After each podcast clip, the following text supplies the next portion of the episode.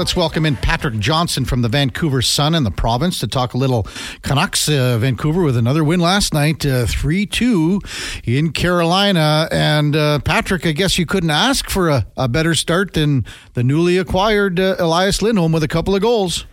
Yeah, yeah, perfect night for uh, the two guys that got traded for each other. Yeah. of course, scoring for the Flames as well. But uh, yeah, listen, Elias Lindholm, I think it was it was kind of amazing just looking at his numbers. You know, obviously we've seen him play a little bit because the Canucks and the Flames have played a few times this year, but just to look just simply at his numbers and see how snake bit he's. And this is a guy who shot sort of twelve percent, 12 mm-hmm. over his career, and was way below that this season. So, uh, you know, without having watched, so a lot of his Flames games, you're just like just by the numbers this guy would do, and uh, he certainly made it worthwhile uh, for his uh, uh, debut with the Canucks. And his goals last night were very similar, but kind of yeah. different, I guess.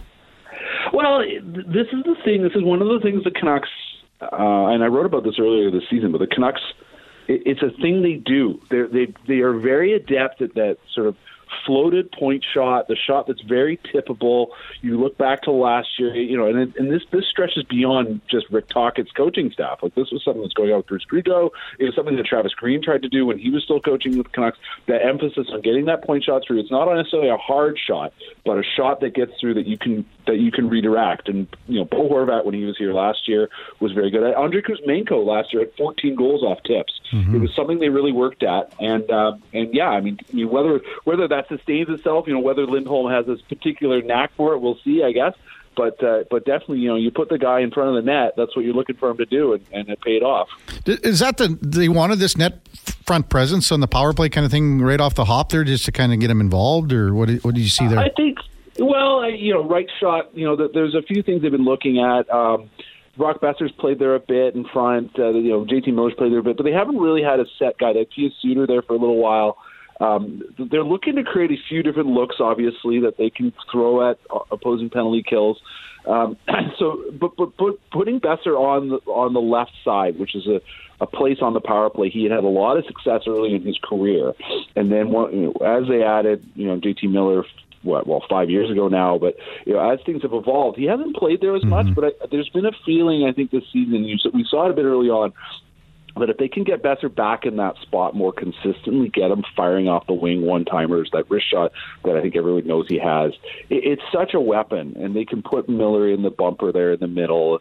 It, I, that's clearly the thinking here. Mm-hmm. Um, you know, whether it sustains itself will be interesting to see. I mean, when Kuzmenko was here, uh, at least to start the season, there was this notion that Boeser, Miller, and Kuzmenko would kind of rotate through the, the front of the net from the bumper on the left hand side with with sort of Hughes and and Pettersson working up high and, and then out wide on the right. Um, so so whether that you know maybe they'll just keep doing that we'll see. But but obviously yeah I mean the idea of getting a guy in front of the net that that can be a reliable uh, uh, tipper of pucks from the point. Um, you know Kuzmenko filled that role last year very well. Uh, hadn't been able to get that off this year. He only had two goals on tips. So, um, yeah, it, it's definitely something to watch for sure. Patrick Johnston, Vancouver Sun in the province, our guest on the Kevin Karius Show on Sports 1440. So, uh, riddle me this, Patrick. Just let's just say things go swimmingly well for Lindholm and the Canucks for the next couple yeah. of weeks. How can Patrick Allvin go? You know what? Huh? You know, can we look at something as far as an extension goes, or does he have to worry about Elias Pettersson first? I think they're going to take this one carefully. Certainly, um, they haven't committed themselves to anything when they traded for him last week. You know, both Jim Rutherford, you know, went on a bit of media tour, and then and then we spoke with with Allvin as well, and both of them were hopeful. They said, "Listen, yeah, this is a player we'd love to extend, but also." They said we are also ready to accept that this is just a rental. So I, I think they know that that the, the likely story is that is that Lindholm probably doesn't stick around because of where their budget is at, um, because of the situation with Pettersson. But at the same time, you know, it may come to that once the season's over, Pettersson says, no, I don't want to extend. Um, and then they're sitting there going, okay, well, I guess we're going to shift our budget over to this guy. He is a few years older than Pettersson, obviously, you know, and, and they've already committed themselves to JT Miller, a player who's going to be aging, you know, through a long contract in his 30s. I'm not sure how keen they are to do that. Um, they do have a strong sense of, of, of you know the importance of having some younger players in the lineup. Um, obviously, the Pettersson, if, if you know, let's just say what if if they do have to move on from him, it would be very interesting to see what they would try to chase to get in return. Because obviously, you know, similar to the Tkachuk story, you know, this is one of the top players in the league, a player with tons of value, who's still in his mid twenties.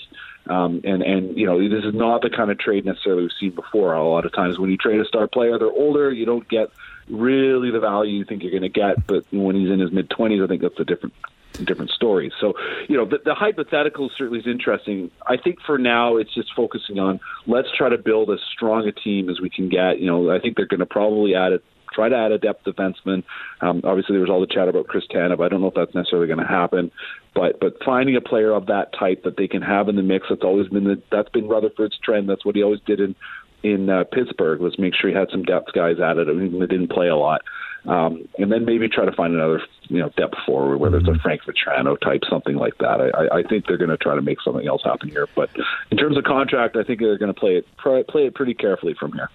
You know, out of every team in the West, the Canucks are the only one, uh, Patrick, as you know, that haven't had a little bit of a stumble, just a little bit. You know, Vegas had one at the start. The Oilers, yeah. bad. Yeah. Can you put your finger on why they haven't uh, had that little stumble? Only team in the NHL that is, has yet to lose three games in a row. Mm-hmm. Um, I mean, it's it's it's the sort of the luck story. It's that PDO story that everyone's talking about. The fact that their their shooting percentage has been so sky high all season. Um, they've been getting great goaltending. They haven't really had any stumbles in net. Like last year, that was a big part of the story under Bruce Boudreau. Was I mean, obviously defensively they were atrocious, but even then, Thatcher Demko struggled mightily. Um, Demko's been fantastic. His backup Casey DeSmith has been fantastic. So defensive and defensively overall, they're just much stronger. So they're a better team from that standpoint. The sort of foundation of their game is is is much improved. Um, yeah, and the consistency. They've been able to find goals. I mean, there is a luck element obviously involved when you're shooting 12 whatever percent they are at even strength, um, which is way outside the norm. I, there is an element to it. And I was talking, you know, I've been talking to a few people about this, and we're, you know, you're always cautious to say this team is doing something new and different, but there is an element to how they play, which is that they really are focused in on only getting those prime time scoring opportunities, the ones from in tight, the ones from in the slot. They really are cautious, especially on the rush, not to fire pucks off the wing. Um, they often tend to carry the puck behind the net, try to set up that low to high pass. Um, like I said, the only times they really get shots from the outside are, are those point shots that are that they really think are going to be able to tip. Um, they're, they're very, very. Uh, they certainly play efficient. Um, whether that's a sustainable way to play, I guess we'll see. But but yeah, to to date, the reason why they haven't been losing is because they've been keeping pucks out of the net and they've been finding ways to put them in. It's really a pretty simple equation there, isn't it? If you can find that formula and run with it, you're going to win a lot of games and you're going to win Stanley yeah. Cups. Yeah, yeah. I mean, you, you look at the Oilers, just look at the Oilers and the yeah. run they've just been on. I mean, it's the same kind of thing, right? Like getting great goaltending, they seem to have figured out the defensive game, and obviously they're they're uh, they're, they're burying the puck when they get the chance. You know, speaking of that, Patrick, I love Rick Tocchet saying, "I don't want the Oilers to break that record." you know, I thought that was fabulous. Yeah, yeah. Oh, yeah. No, I mean, Rick's um, Rick's a really interesting guy. We're really, I mean, media. Selfishly, you know, media here, we're very fortunate to have him. He's he is always happy to talk. He loves talking hockey um, explaining things. You know, if he brings something up, there's a, a sort of a technical thing that he's talking about. He's trying to get his players to do. He's he is ready and willing to explain what it is. Um, you know, people pay attention. We sometimes get these 10, 12 minute scrums with him. And then sometimes when the, you know, mm-hmm. it's, it breaks up, he still stick around for yeah. five, ten minutes talking about ideas, talking about things. Like he just absolutely loves the game. Um, he's passionate about the history of the game. Yeah, it, it, it was, it was, I, I chuckled a bit when he said that about, about the Oilers because he mm-hmm. actually had said to me a couple weeks ago when I, I had a little one on one with him. Um, you know, I asked him about the 87 Canada Cup. My old colleague Ed Willes had, had mentioned, yeah. you know, that, that he had been such a good good source from when Ed wrote the book about that about that series. And um, and, and you know, I asked Rick a little bit about it, and, and he just talked about everything. He was a young player, you know, had mostly been kind of a hard hard edged tough guy. Um, and and Mike Keenan brought him in as much as anything to kind of just see what the Stars were doing. And uh, you know, Rick talked so important, you know, about the impact of seeing Wayne Gretzky up close, of seeing Mark Messier up close, of seeing all the Paul Coffey, all the all those guys. Um, and it, at the same time, he said, you know, I don't like talking about the old days with these guys. I don't want to go say, hey, you know, this guy did that and this guy did that and on and on and on. He, he really he really doesn't want to sort of make comparisons. He wants his players to have confidence in themselves and, a, an understanding of themselves. So you know, th- there's not a ten- tendency from him to to to reflect back too far. Um, but yeah, you could see the pride of, of that team. Yeah. He loves that team. You know, I've asked about playing Mario before, and you know, he's always just laughing about it because it's uh, such a such a wild center to have. Uh, yeah, uh, he he will he will probably rest extra easy last night, knowing once he saw that uh, the Oilers streak was over. So, Patrick, you're saying you don't want Torts back for another run in Van? oh no, thank you. Absolutely, no, thank you. Um, yeah, no, he, the Torts.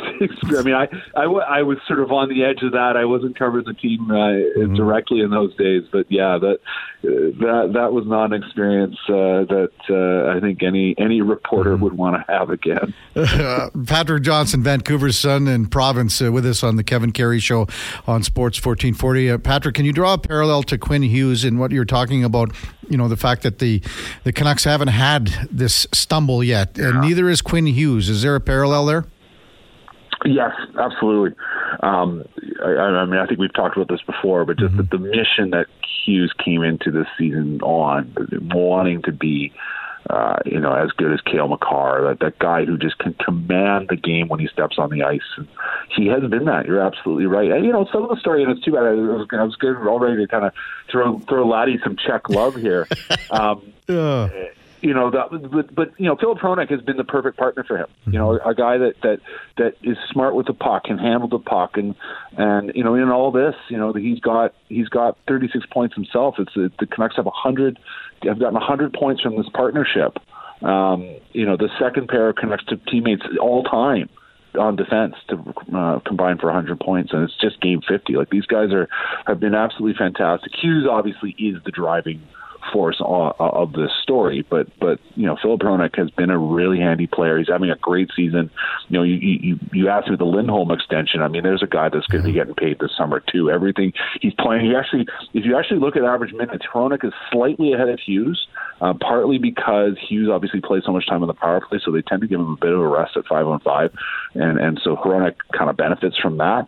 Um, but but it's just been such a remarkable season. I remember saying very early on with Quinn Hughes saying, "Listen, I'm not even sure he's a defenseman. This guy is so electric. He's so uh, impressive in terms of his ability to." Um, like I said, command the play. He's a point guard. You know, he t- he wants the puck on his stick. He wants to play at the offensive end. He he doesn't have to play defense a lot because he's just so good at, at retaining possession. He's he's really become adept as well as just you know he's not a big guy. He's not going to check you off mm-hmm. the puck, but he's going to just take the puck away from you because he's such a great skater. It's just been such a fabulous fabulous season and one of those ones where you know as a as a as a reporter you feel blessed to be able to watch something like that. I mean we're we're talking we're making comparisons with Orr. All the yeah. lists now basically have him and Orr and Coffey. It's oh. amazing. It's absolutely incredible what he's putting up this year. Uh, just a phenomenal season. Uh, Patrick Johnston from the uh, Vancouver Sun in the province uh, with us on Sports 1440.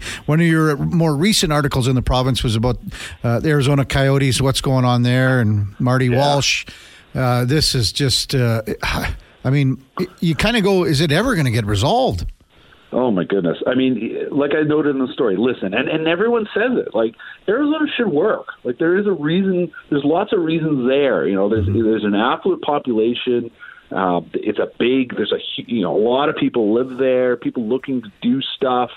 Um, uh, and yet, you know, from the get go, they made bad choices, right? Like they were in Glendale, they were in you know, they were originally playing in the where the Suns play, um, but arena that wasn't really very well set up for hockey. You know, they go out to Glendale, which you know the comparison here would be is just playing, you know, sort of an edge of the suburbs that's really hard to get to, um, and and so no one would get there. The players all lived on the other side of the valley. Like it just the setup was terrible, and then and then ended up having uh, just owner after owner after owner. No one really, you know, the fact that they've so they've struggled so often to find someone, you know, other than Jim Balsillie, right, mm-hmm. who who really kind of seem to have the passion for it. Just people are kind of like, yeah, I think I can make that work, and and you know that to me just so consistently has said the story there that that there's that other than Gary Bettman, you know, there there hasn't been a whole lot of belief in that team, and and you know, I mean, a few local fans and reporters like Craig Morgan who do their best, you know, that, that that it should work. But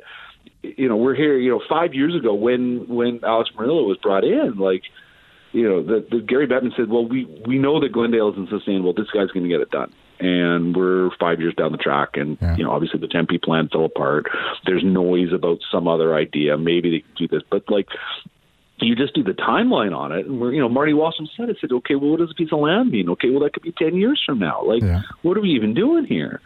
And um, it's it's terrible for the players.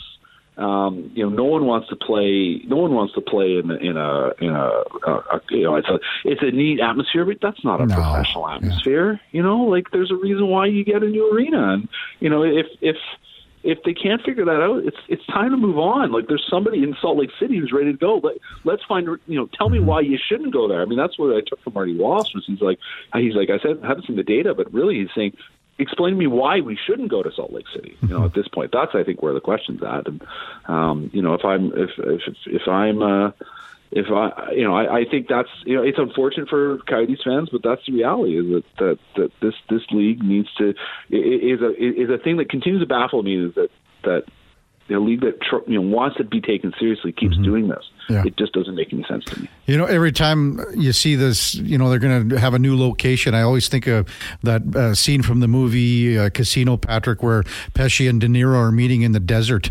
You know, yeah. and you, this is where they're going to build something. And I'm going, come on, just stop it already. So. Yeah, yeah. I mean, the, the irony, of course, in Casino is that they were right. Yeah, know? but but you're yeah, exactly. Like you know, the, the the vision. Certainly, the original idea. You know, you go back to when the Jets moved there in ninety was it ninety six. Mm-hmm. Um, you know, you can you can sort of you can, you, you can go back and go, okay, I get it, right? Like, but but it hasn't worked. No. And it's a bit like, you know, the, the idea of let's go back to Atlanta. Well, you've tried twice. Like, why? What makes you think the third time's going to be any different? You know, I've been to Salt Lake City. Obviously, the the, the ring. You know, the Canucks have played a couple of exhibition games there um, over the past few years, and and the current building is meant for basketball and is not a great setup for hockey.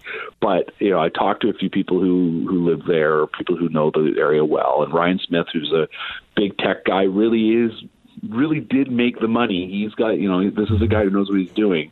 Um, you know, he, I think there's a notion that maybe he'll build a new arena. There's a sort of bunch of new developing area outside of downtown, but, but, but you know, a guy that's got some money, he's got a passion for it. He can see why he'd want to make it work. Mm-hmm. Um, I did think it was interesting Frank Seravalli's report yesterday with, with Daily Faceoff, noting that maybe just maybe the Suns would buy the Coyotes and move them in sort of into in house. But you know, um, yeah, and Frank updated that this morning too, uh, Patrick, saying that uh, Suns owner uh, Mat Ishbia is not pursuing. The oh well, there you go. So never mind. So, yeah. Move on, right? Like you I know, mean, it was an interesting notion, but I just you know it's a bit like you look at in, in Houston, though, you know, like the chatter there. I mean, I, I haven't checked in on that while, but for for a yeah. while, was it basically the Rockets were interested in owning the team? They'd be happy to have the team as a tenant, but but who wants to be a tenant for another owner, right? Yeah. Like that's the that's the reality. So you know, it, it, the, the, the, it lines up too well. Um, you know, Ryan Smith, I think perhaps you know that announcement the other day, when, which obviously, you know, I think everyone was skeptical to see the timing on it when given the Hockey Canada news, but nonetheless, here's an owner that I think says, listen, why am I not in? What are we even talking about here? Mm-hmm. We know, you know, I mentioned Balsillie before. You know, Bettman did not like his approach. I think he's a little more intrigued by Ryan Smith in, in Salt Lake than, than perhaps he was with Balsillie and Hamilton. Um, so we'll see how that plays out. I, I it just I, it, it's hard to see, you know, unless there is some incredible change in the Coyotes story. It is really hard to see how how this can carry on. Yeah, agree. Uh, hey, Patrick, thanks for your time this morning, and uh, well, it's going to be an interesting, uh, you know, a race not necessarily the two teams behind the Canucks trying to catch yeah. them, but maybe if the Oilers and, and Vegas can continue the way they're playing, it's going to be a, a heck of a division down the stretch here. What a, I mean, if those two play in the playoffs, what oh. a series that'll be! Hey, oh, just, that'll be absolutely dynamite stuff. I can't wait. Yeah, thanks a lot for this, Patrick. Appreciate your time. Always a pleasure, Kevin. Take care.